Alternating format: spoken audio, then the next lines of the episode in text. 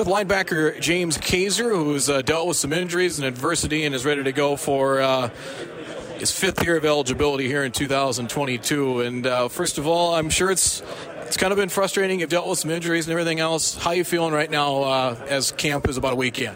Yeah, I'm feeling really good and really healthy and excited to finish my senior year.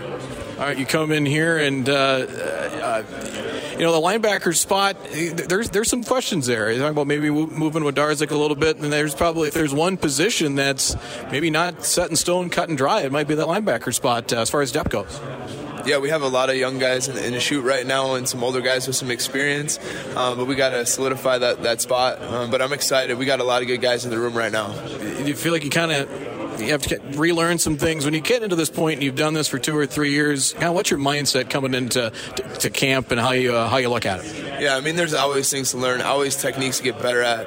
Um, coach Olson is a great coach and has taught me so much. But as you get older, the things that come more important is leading your teammates um, and teaching those young guys what it means to be a bison and, and be a headhunter. What are some of those things that uh, you try to instill in those young guys?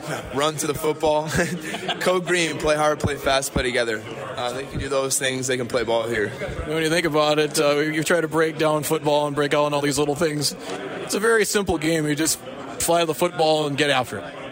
Yeah, uh, run to the football, tackle the guy with the football. It becomes quite simple. yep. uh, some new opponents for a lot of you guys. You haven't played an FBS game. You get a chance at Arizona. It's going to be on national TV.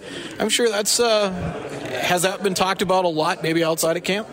I mean, yeah, we're excited for the opportunity. I personally haven't got to play in one of those FBS games, so I'm super excited to play Arizona this year. You know, the question I always think about when um, you're 17 or 18, you come in and here wide-eyed, and you dealt with COVID, you dealt with injuries.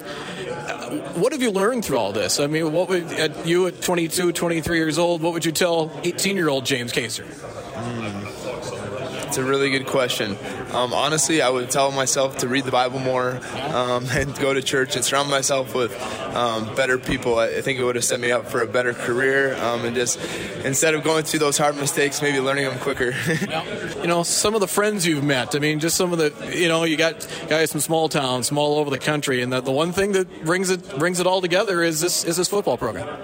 Yeah, it's an op- awesome opportunity to play college football, especially here at NDSU. You get guys from Florida, Georgia, small town North Dakota, uh, St. Cloud, Minnesota, like myself, all coming around one common goal is to win ball games. you come back that from, from St. Cloud. Your dad uh, was a football coach like that. What do you think he What do you think he'd say to you right now?